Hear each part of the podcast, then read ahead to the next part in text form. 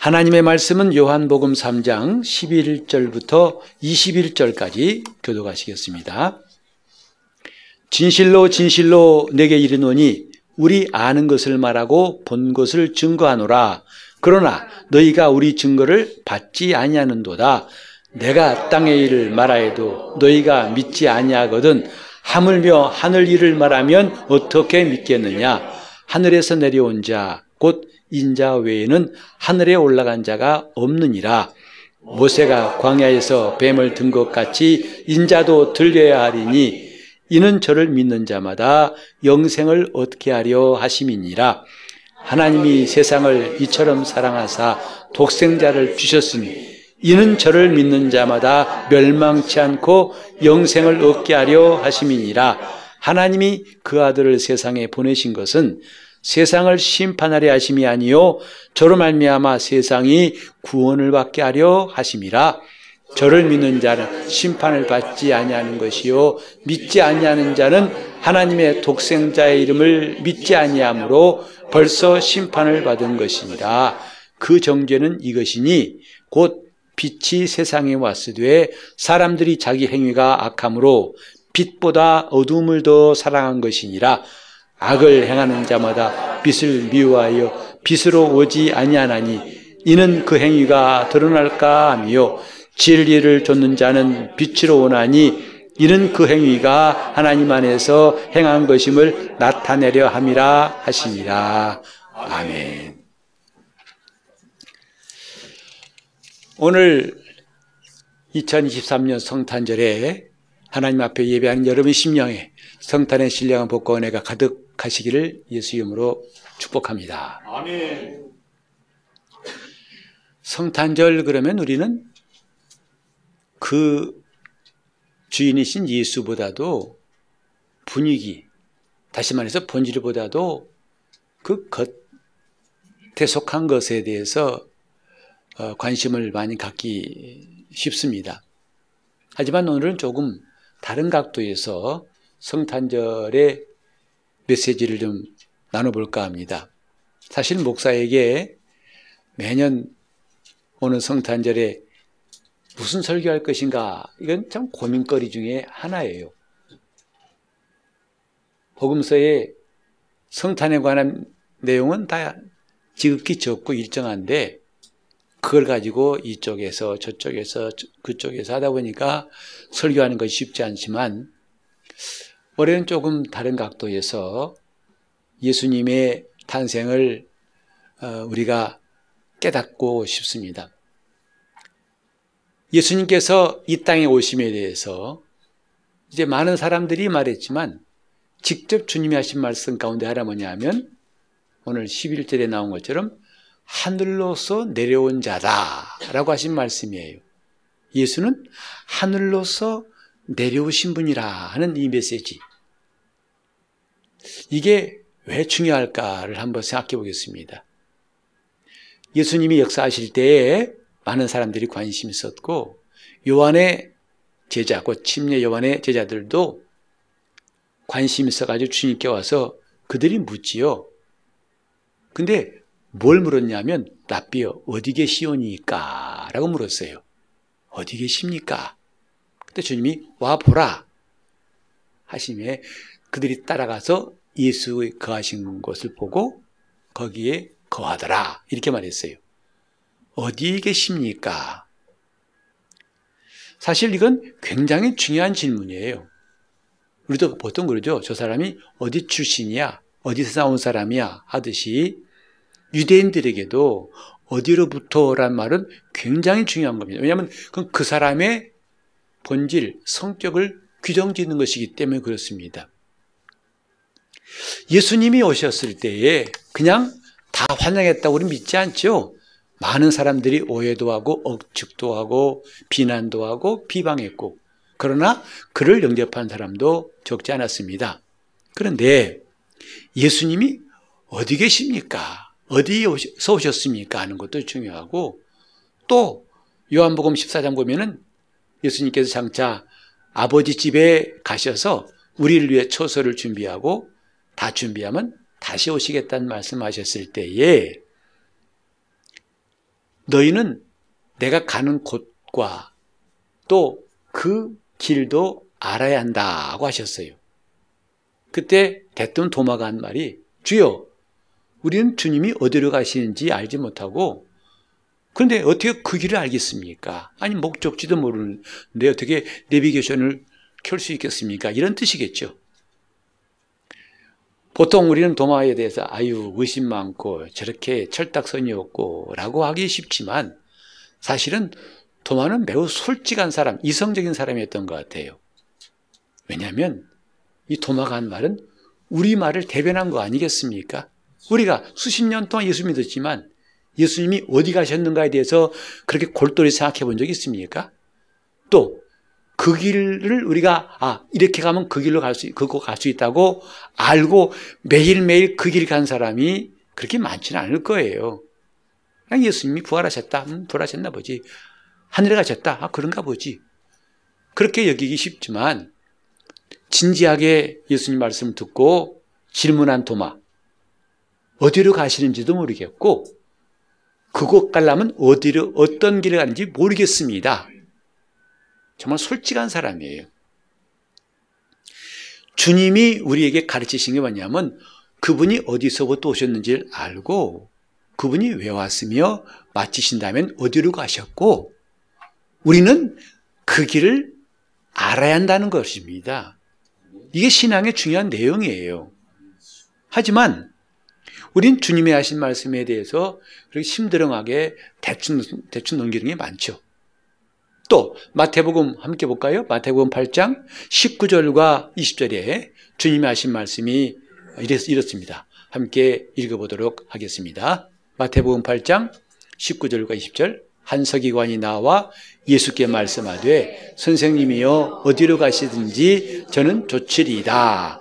예수께서 이르시되 여우도 굴이 있고 공중의 새도 거처가 있으되 오직 인자는 머리 둘 것이 없다 하시니라.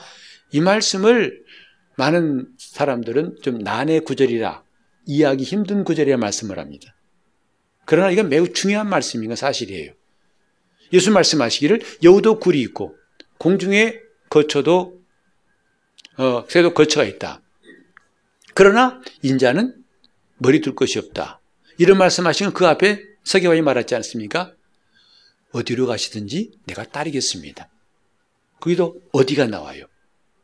우린 주님이 우리를 인도하신 곳이 어딘지를 알고 가는 것이 중요합니다. 그분이 어디 계신지를 아는 게 중요하고 더 나가서 그분이 어디로부터 이 땅에 오셨는지를 아는 게 참 중요합니다. 거기에 우리 믿음의 중요한 핵심이 담겨 있어요. 근데 예수님 말씀하시기를 인자는 머리 둘 것이 없다. 어떤 분이 이걸 보고서 불쌍해가지고 그때 내가 주님 만났다면 우리 집방한칸 드렸을 텐데 그런 동정심을 유발하려고 하신 말씀은 아니겠죠. 주님은 이 땅에 주소를 들어오신 분이 아니란 뜻이에요. 그분은 이 땅에 자기 흔적을 남기지 않으셨어요. 무덤도, 무덤도 비어 있고. 그분이 30년 동안 사신 나사렛 땅에 가보면 지금도 예수님의 흔적을 찾을 수가 없어요.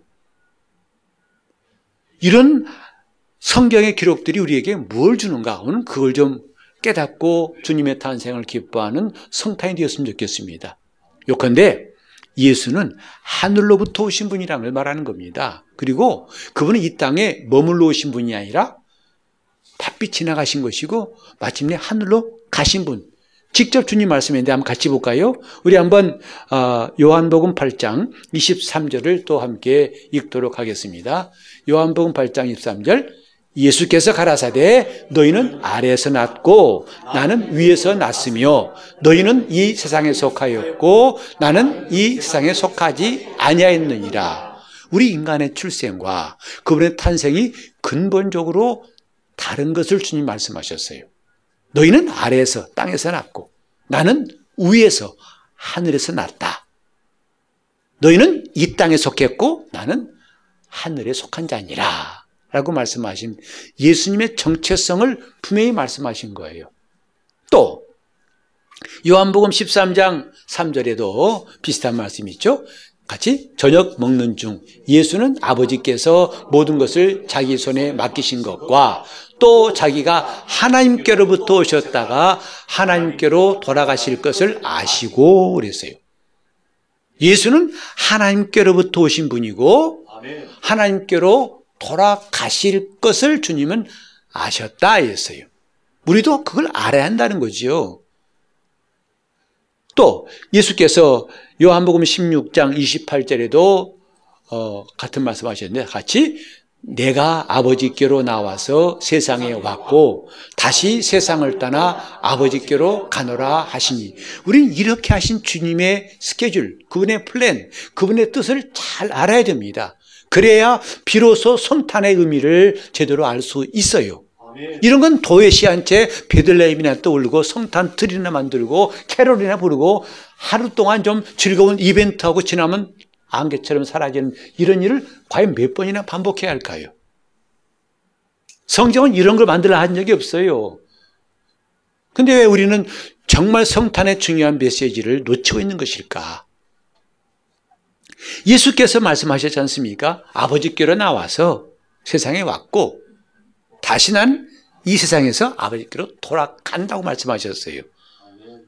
그리고 예수님께서 드디어 승천하실 때에 그를 어, 보고 하늘을 쳐다봤던 천, 어, 사람들에게 천사들이 말하죠. 사도행전 1장 11절도 함께 읽습니다. 가로되 갈릴리 사람들아 어찌하여 서서 하늘을 쳐다보느냐 너희 가운데서 하늘로 올리우신 이 예수는 하늘로 가심을 본 그대로 오시리라 하였느니 천사가 말한 거 아니겠습니까? 지금 하늘로 가신 예수는 다시 하늘로부터 오실 것이다. 여기도 하늘이 나옵니다. 하늘에서 내려오시고 하늘로 돌아가신 주님은 다시 하늘에서 내려오실 것이다. 이게 주님의 재림 아니겠습니까? 이게 공통적인 게 하늘이에요. 오늘 그래서 우리는 하늘로부터 오신 예수 같이 합시다. 예수는, 예수는 하늘로부터 오신 분이다. 하늘로서 오신 분이다. 이게 우리 신앙의 중요한 내용이에요. 네. 우리는 그저 어떤 유명한 사람, 굉장한 사람, 아, 그를 하나님의 아들이야, 그리스도라고 그냥 떠받드는 게 아니라 그는 우리 인간과는 출신이 달라요. 시작이 달라요. 왜 다른지를 아는 게 거기에 영생이 있어요. 그래서 하늘로부터 오신 예수를 우리가 믿는다면 예수님에 대해서 관심이 있는 것과 똑같이 그가 오신 하늘에 대해서도 관심을 가지지 않겠는가? 하늘의 관심. 신앙은 하늘에 대한 관심을 갖고 하는 거 아니겠습니까? 하늘이 없다면 우리 신앙생활이 저 다른 종교인과 뭐가 다르겠어요? 그저 그런 게 아니겠습니까? 자, 그래서 오늘 하늘에 대해서 왜 하늘이 중요한가를 보실 테인데, 우리 한번 누가복음 24장 49절 좀 보시겠습니다.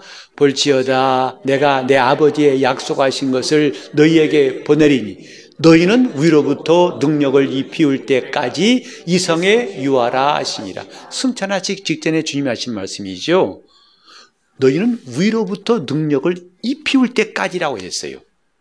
오늘 그리스도인들에게 꼭 필요한 능력, 그것은 우리가 어느 집회에 갔다가 어떤 산에 올라가 기도하다가 또 금식하다가 하는 게 아니라 하늘로부터 입혀지는 것이 하나님의 능력이라고 했습니다. 하늘이 없다면 능력도 오질 않다 이 말이에요. 하늘이 없다면 예수님은 이 땅에 오실 수 없는 분이에요.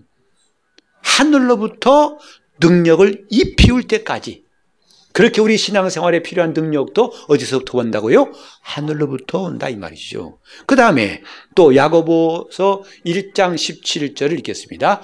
각양 좋은 은사와 온전한 선물이 다 위로부터 빛들의 아버지께로서 내려오나니 그는 변함도 없으시고 회전하는 그림자도 없으시니라. 우리가 정말 필요한 은사, 좋은 은사, 온전한 선물이 어디서부터? 하늘로부터예요.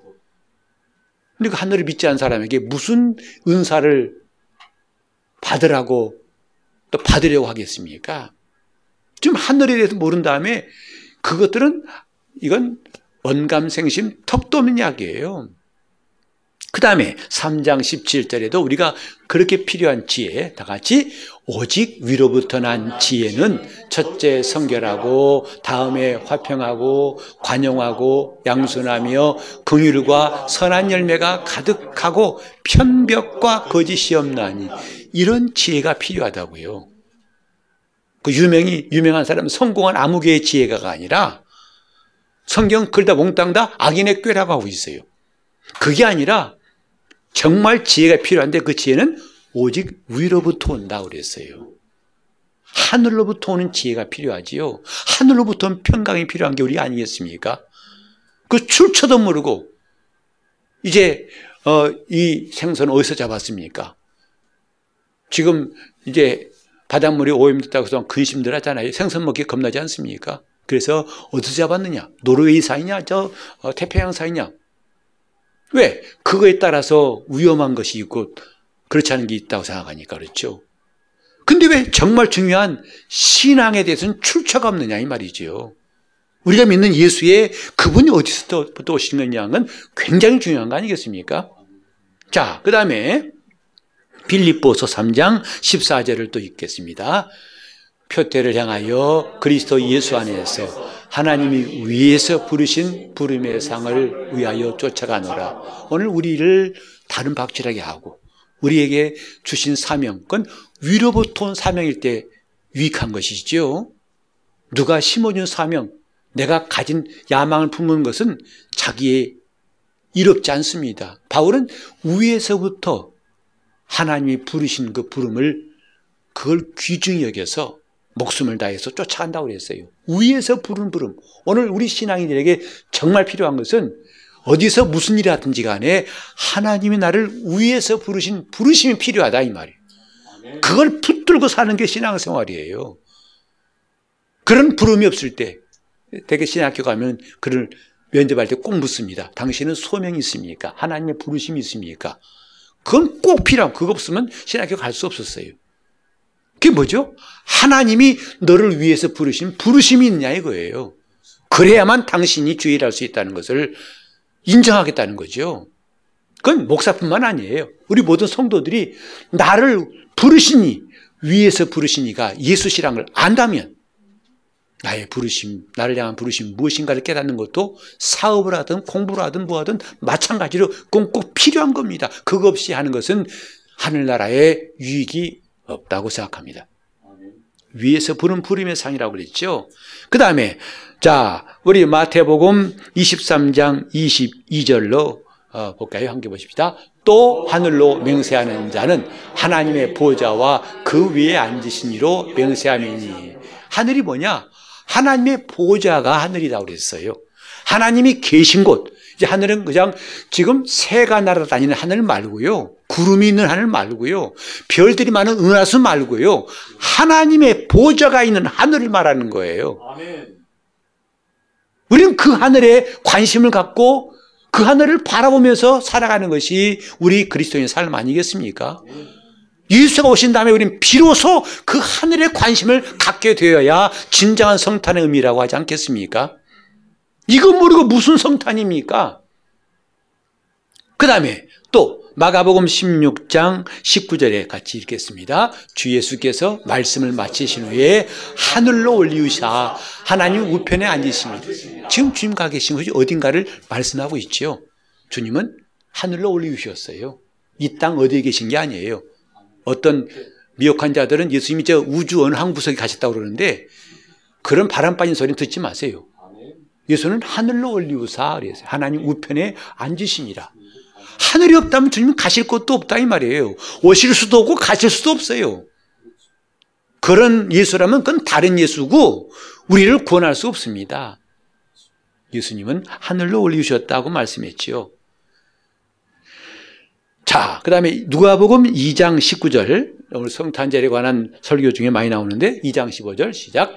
천사들이 떠나 하늘로 올라가니 목자가 서로 말하되 이제 베들레헴까지 가서 주께서 우리에게 알리신 바 이 이루어진 일을 보자 하고. 자 이제 천사들이 와서 성탄의 소식을 전한 다음에 천사들이 떠나더라. 어디로? 하늘로 올라가니라 이 말이죠.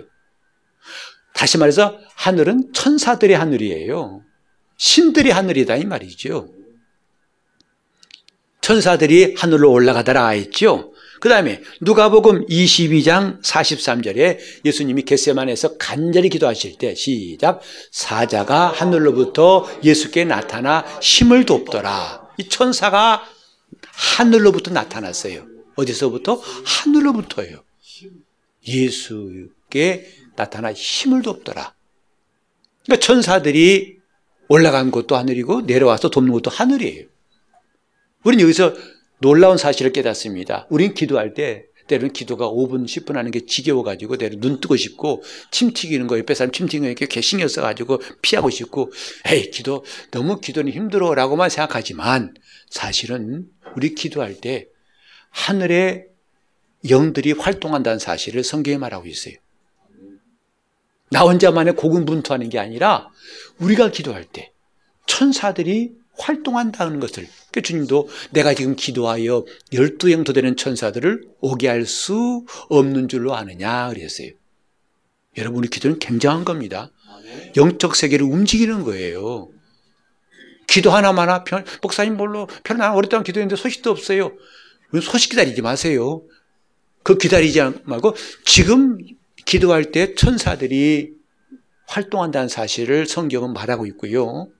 요한계시록 8장 3절 아, 이하에 보면 천사들이 성도들의 기도를 받들어서 하늘로 올라가더라 했어요.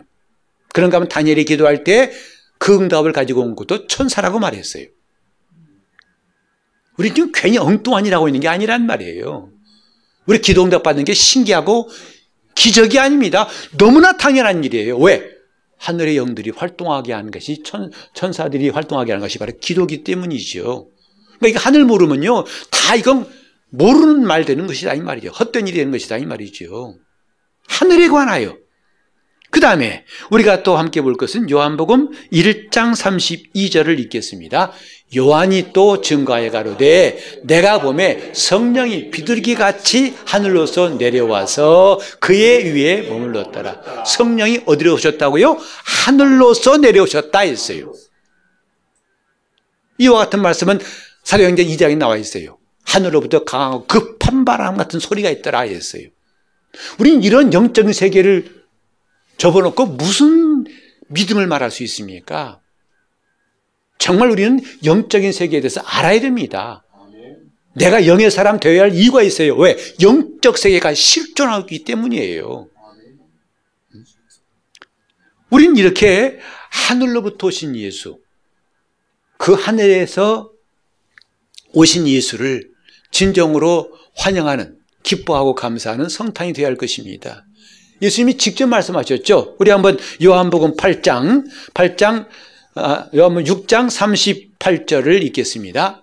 다 같이 시작. 내가 하늘로서 내려온 것은 내 뜻을 행하려 함이 아니요. 예수님은 거듭거듭 말씀하시기를 내가 어디서 왔다? 하늘로서 내려왔다. 우리가 이렇게 보니까 성경에 참 많이 있더라고요. 하늘로서 내려왔다. 그리고 그 내가 하늘로서 내려온 산떡이다고 그 다음 절에도 말씀하고 있어요. 그리고 그 똑같은 말씀, 하늘로서 내려온 산떡이라는 말씀을 41절도, 51절도, 58절도 계속 반복하고 계세요. 나는 누구다? 하늘로서 내려온 산떡이다. 주님이 이렇게 강조하신 것은 우리가 꼭 알아야 된다는 뜻 아니겠습니까? 예수는 누구냐고요? 하늘로서 내려오신 자예요. 그런가 하면 로마서 1장 18절 보면은 또 함께 읽어보겠습니다. 하나님의 진노가 불의로 진리를 막는 사람들의 모든 경건치 않음과 불의에 대하여 하늘로 쫓아 나타나니 이게 보면 진노, 하나님의 진노도 어디로부터? 하늘로부터 쫓아 나타난다고 했어요. 여러분, 우리는 지금 점점 더 우리나라도 지진의 안전지대가 아니라고 하지 않습니까? 중국이나 터키나 시리아 쪽에서 엄청난 지진이 났잖아요. 또 날 것이고요.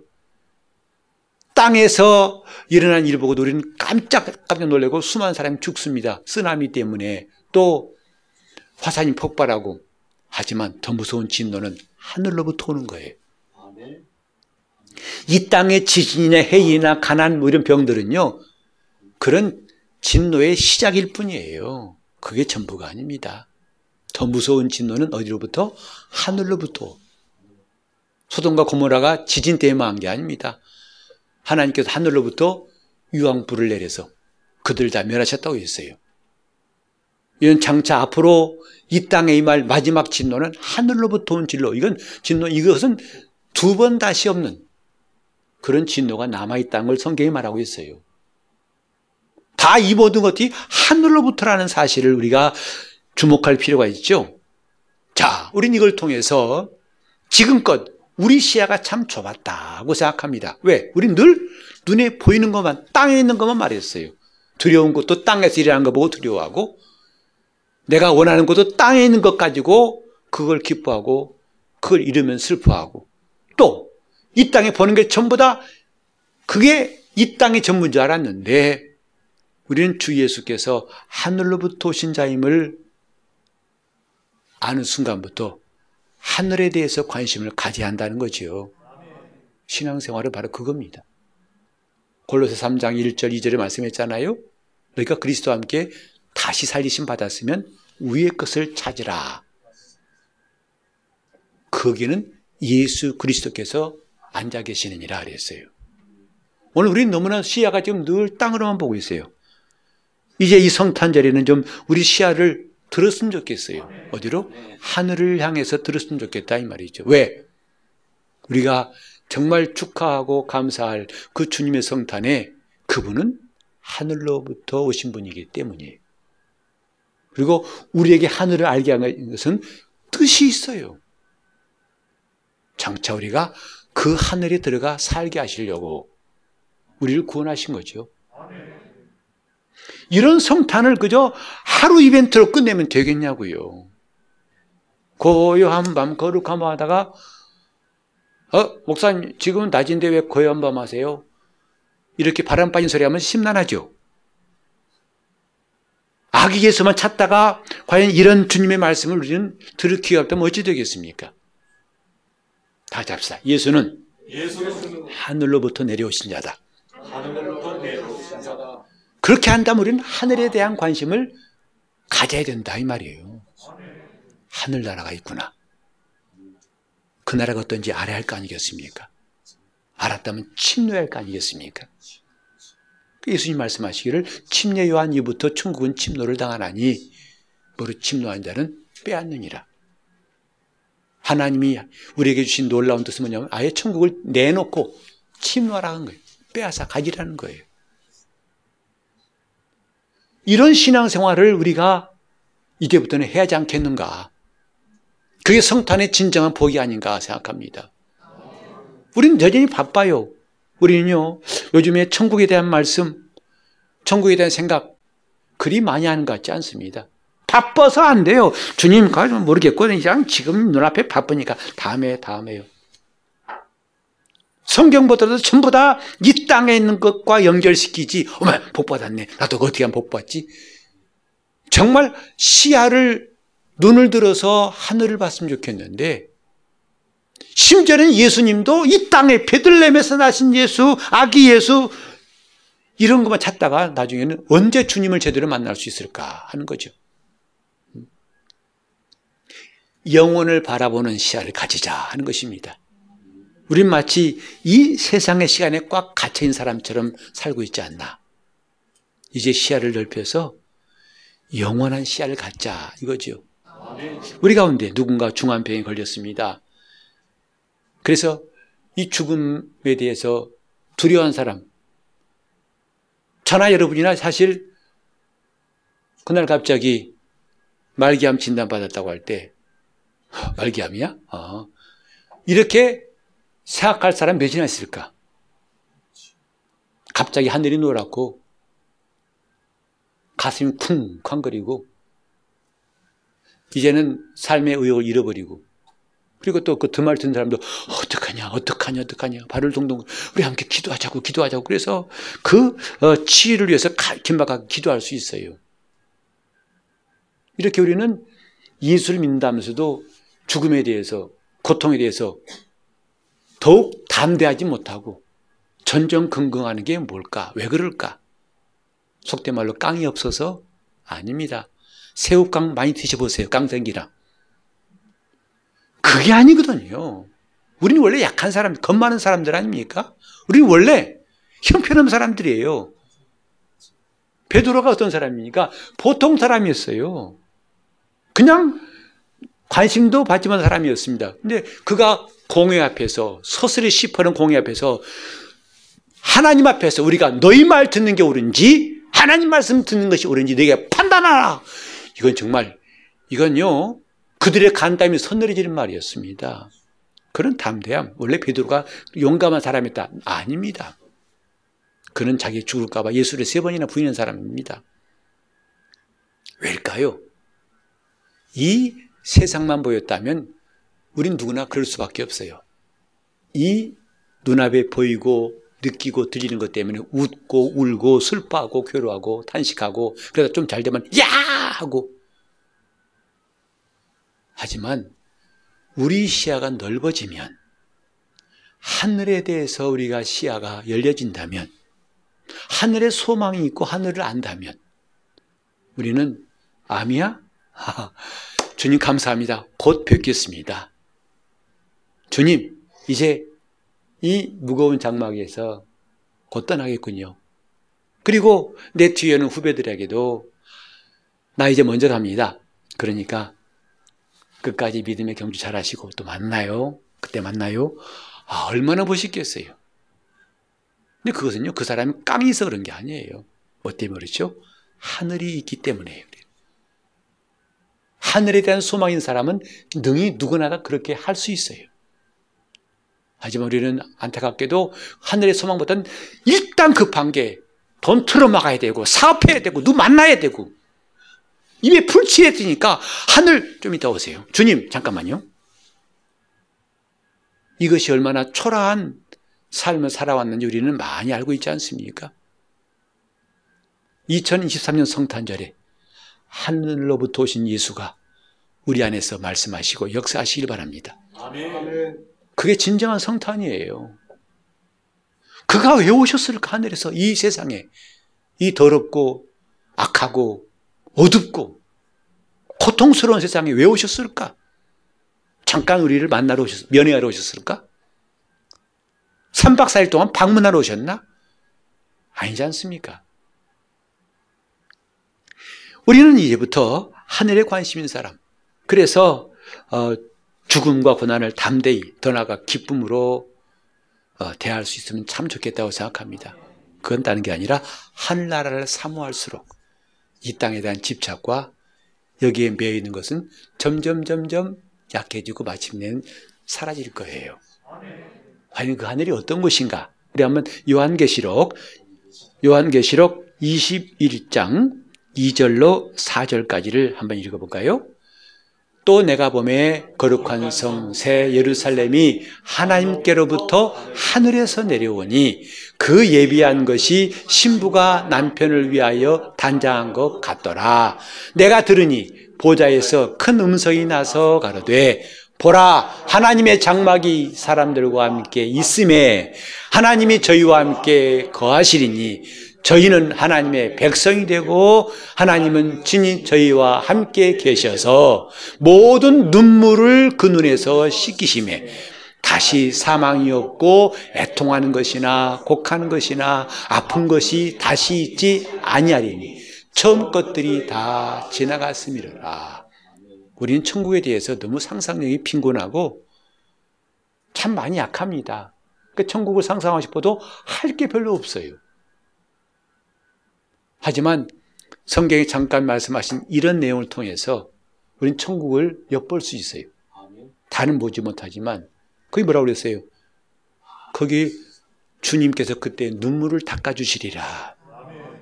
눈물 많은 세상에 주님은 다시 우리 눈에 눈물이 없게 하실 거예요. 어디서? 천국에서. 거기는 사망이 없다고 그랬어요. 사람들의 두려움의 근본은 뭐예요? 죽음 때문에 두려운 거 아니겠습니까? 왜 못 먹을까 봐 두려워합니까? 죽으니까. 왜 매우 추울 때 밖에 나가면 어, 큰일 났네 그럽니까? 죽을까 봐, 얼어 죽을까 봐. 심지어 보고 싶어서 못 보아도 죽어요. 보고, 어, 보고 싶어 죽겠다고 하잖아요. 지금 죽을까 봐 두려움 갖는 것이 인생이라고요. 그런데 거기는 사망이 있지 않더라. 사망이 없더라 했어요. 그리고 애통하는 것이나 곡하는 것, 마음에 아픈 것이 없어요. 그리고 아픈 것이 다시 있지 아니하니. 여러분, 이제 시, 간 갈수록요, 우리 온몸 전체가 아픔 덩어리예요. 구강 건강 열심히 닦습니다. 근데 귀가 아파요. 어? 그래서 어지러워집니다. 귀 건강하게 했던 입엔 또 팔이 아파요. 그랬더니 또 간이 아프고 세상 이거 뒷감당하다가 시간 당해버리겠어요. 아픈 게 많습니다. 여러분, 여러분 몸 찔러보세요. 안 아픈 데 어디 있는가? 다 아픈 데예요. 그런데 천국은 너무 좋은 게 뭐냐면 아픈 것이 없어요. 그것만 해도 여러분 가고 싶지 않습니까? 다시는 죽음이 없는 그것만 해도 여러분 천국 가야겠다 생각하지 않습니까? 도대체 천국을 포기할 이유가 없지 않습니까? 자, 또 봅시다. 우리 히브리서 11장 13절로 16절까지. 우리 믿음의 선진들은 왜 그렇게 이 땅에 뿌리 박지 않고 하늘을 향했는가를 보고 있는데 다 같이 이 사람들은 다 믿음을 따라 죽었으며 약속을 받지 못하였으되 그것들을 멀리서 보고 환영하며 또 땅에서는 외국인과 나그네로라 증가했으니 이같이 말하는 자들은 번양 찾는 것을 나타냅니다. 저희가 나온 바 번양을 생각하였다면 돌아갈 기회가 있었으려니와 저희가 이제는 더 나은 번양을 사모하니 곧 하늘에 있는 것이라. 그러므로 하나님이 저희 하나님이라 일컬음 받으심을 부끄러워 아니하시고 저희를 위하여 한 성을 예비하셨느니라. 우리 믿음의 선진들은 자기들 향해서 난 나그네입니다 그랬어요. 아니 당신 집 있잖아. 그 집 말고 그들이 사모했던 것은 지금 떠나온 고향이 아니에요. 그럼 돌아가면 되죠. 그러나 그들의 본향이 뭐냐면 더 나은 본향, 곧 하늘에 있는 본향을 찾는 사람들이었고 그러기 때문에 하나님은 그들에 대해서 내가 너희 하나님이다 라고 하시기를 부끄러워하지 아니하시고 맞다. 난 너희 하나님이다 하고 그들을 영접하신다 이 말. 그래서 그들을 위해서 한 성을 예비하셨느니라. 여러분, 오늘 우리는 이 하늘에 대한 소망이 정말 충만해지기를 바랍니다. 이게 신자 아니겠습니까? 지금 민노라면서 하늘에 대한 이야기 별로 안 하잖아요. 당장 지금 발등에 떨어진 육체 건강과 생활의 염려와 또 이생의 연락을 찾고 있는 것이지 그런 것들은 다 뒷전이고 나는 지금 바울처럼 위에서 부르신 부름의 상을 향해 쫓아간다. 내 눈에는 뵈는 게 없다. 하늘밖에 없다고 한 사람들이 올 성탄을 통해서 더욱더 우리 교회에 많아지기를 바랍니다. 그게 성탄의 복이에요. 성탄절 맞이할 때마다 서로 축복한 메시지 뭐죠? 성탄의 거룩한 복과 은혜가 충만하시기 빕니다. 성탄의 복이 뭔데? 성탄의 은혜가 무엇인데요? 잠깐 우리가 몇십 년 동안 좀 평안한 게 그것이 성탄의 복이라고 하기엔 너무 아깝지 않습니까? 비로소 우리에게 영적인 시야가 열리게 하신 것이 주님의 성탄이에요. 와, 하늘나라가 있구나. 와, 하늘이 저렇게 좋은 것이야. 나도 가야겠어. 나도 갈 거야. 이렇게 우리로 하여금 하늘의 소망을 갖게 하시고 천국이 침노를 당하도록 그 문을 열어놓으신 게 성탄입니다. 자, 한 번 더 시편에 있는 말씀 읽고 마칠까요? 자, 시편 16편 10절과 11절 시작. 이는 내 영혼을 음부에 버리지 아니하시며 주의 거룩한 자로 썩지 않게 하실 것임이니라. 주께서 생명의 길로 내게 보이시리니 주의 앞에는 기쁨이 충만하고 주의 우편에는 영원한 즐거움이 있나요. 주님 앞에는 기쁨이 충만하다. 주님 우편에는 영원한 즐거움이 있습니다. 이건 천국을 바라보는 시인의 감동이에요. 그러니 저 천국을 사모하지 않겠냐 이 말이죠. 우리가 아무리 했은들 우리 즐거움이 과연 유효기간이 얼마나 갑니까? 깔깔깔깔 웃는 웃음이 과연 효과가 얼마나 갑니까? 그러나 주 앞에는 기쁨이 충만하고 우편에는 영원한 즐거움이 있나이다. 그러니 그 나라 가고 싶다 이 말이죠. 주님은 그 나라 가고 싶은 사람을 위해서 이 땅에 오신 거예요. 그 나라 한번 얼마 전에 보니까 달나라 여행하는데 천문학적인 비용이 드는데 그 이미 신청이 다 꽉 찼더라고요. 갔다 오는 것인데도. 근데 천국 잠깐 며칠 동안 갔다 온 게 아니라 가 사는 거라고요. 그렇게 하시려고 우리에게 주님이 탄생하신 거예요. 주님이 땅에 오신 겁니다. 이게 성탄의 복과 은혜라고 생각합니다. 이 은혜가 충만하시기 바랍니다. 하늘로부터 오신 예수. 오늘 우리는 그분을 좀 제대로 만날 수 있는 기회가 됐으면 좋겠습니다. 그게 영적인 사람이거든요. 우리는 이 땅에서 쓸데없는 노력 그만하고 남들 앞에서 좀 자랑하고 싶고 또 남들 앞에서 그 점잖고 훌륭한 사람, 아, 저 사람 참 고매한 인격의 사람이고 참 많이 배운 사람이고 우리 인류의 스승이고 다 좋습니다. 그러나 천국이 없다면 무슨 소용이 있겠어요? 우리는 하늘에서 오신 예수가 진정으로 나의 구주심을 믿고 기뻐하고 즐거워하는 성탄 되시기를 바랍니다.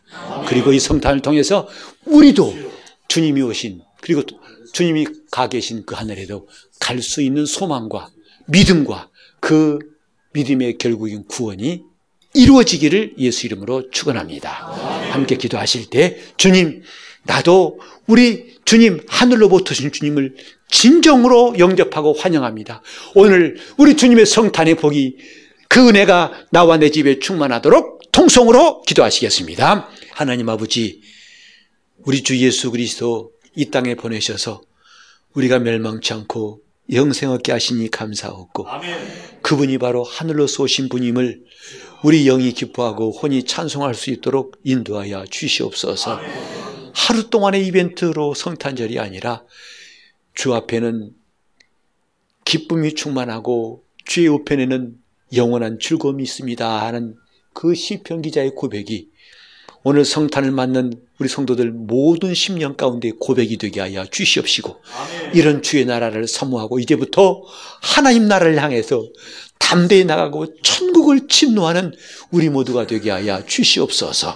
주님, 이 눈에 보이는 세상이 전부가 아니고 보고 듣고 느끼고 또 내 환경이 전부가 아니라 우리 눈을 들어서 위의 것을 찾게 도와주시고 예수께서 보좌에 앉아 계신 저 하늘나라를 쳐다볼 수 있는 영적인 시야가 열리게 도와 주시옵소서 예수 이름으로 기도합니다. 아멘.